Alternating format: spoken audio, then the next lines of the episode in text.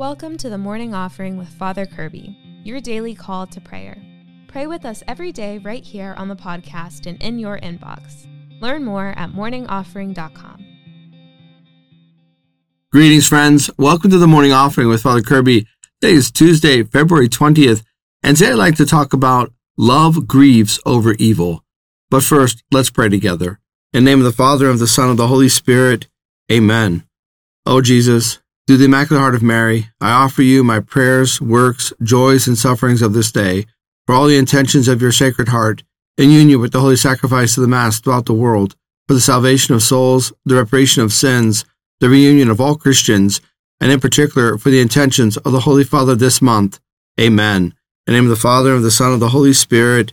Amen. So, friends, we know that for the month of February, we are walking through the love chapter of St. Paul. 1 Corinthians chapter 13. In this particular chapter, the apostle goes point by point in his description and teaching on love. And we certainly need that teaching today because love is so misdefined, so changed and morphed into whatever people want it to be. And so we need this divine instruction. St. Paul, as he describes love, he tells us that love grieves over evil. Love grieves over evil. This is so important. People today will say, no, no, no, it's okay. I feel this way. I love, I can do this. I can violate the moral law. I can indulge in, in, in sexual sin. I can indulge in, in, you know, uh, deception and, and lies and manipulation because, because it's love. It's love. But none of that's love. Love grieves over evil. Love honors what is good and righteous and noble. You see, oftentimes what happens is we want infatuation or attraction or even just raw lust. We want that to be love in our fallenness. But that's not love. Love looks at what is true and good and beautiful and noble, and that's what it wants. Love serves truth, just as truth serves love.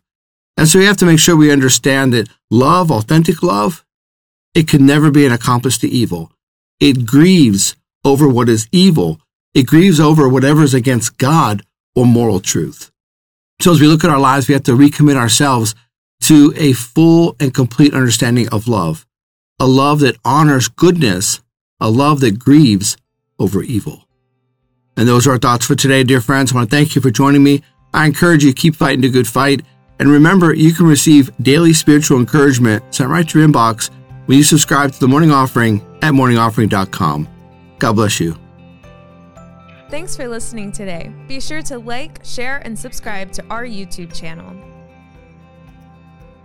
The Morning Offering with Father Kirby is a production of Good Catholic, the media division of the Catholic Company. For more faith filled podcasts and videos, visit goodcatholic.com.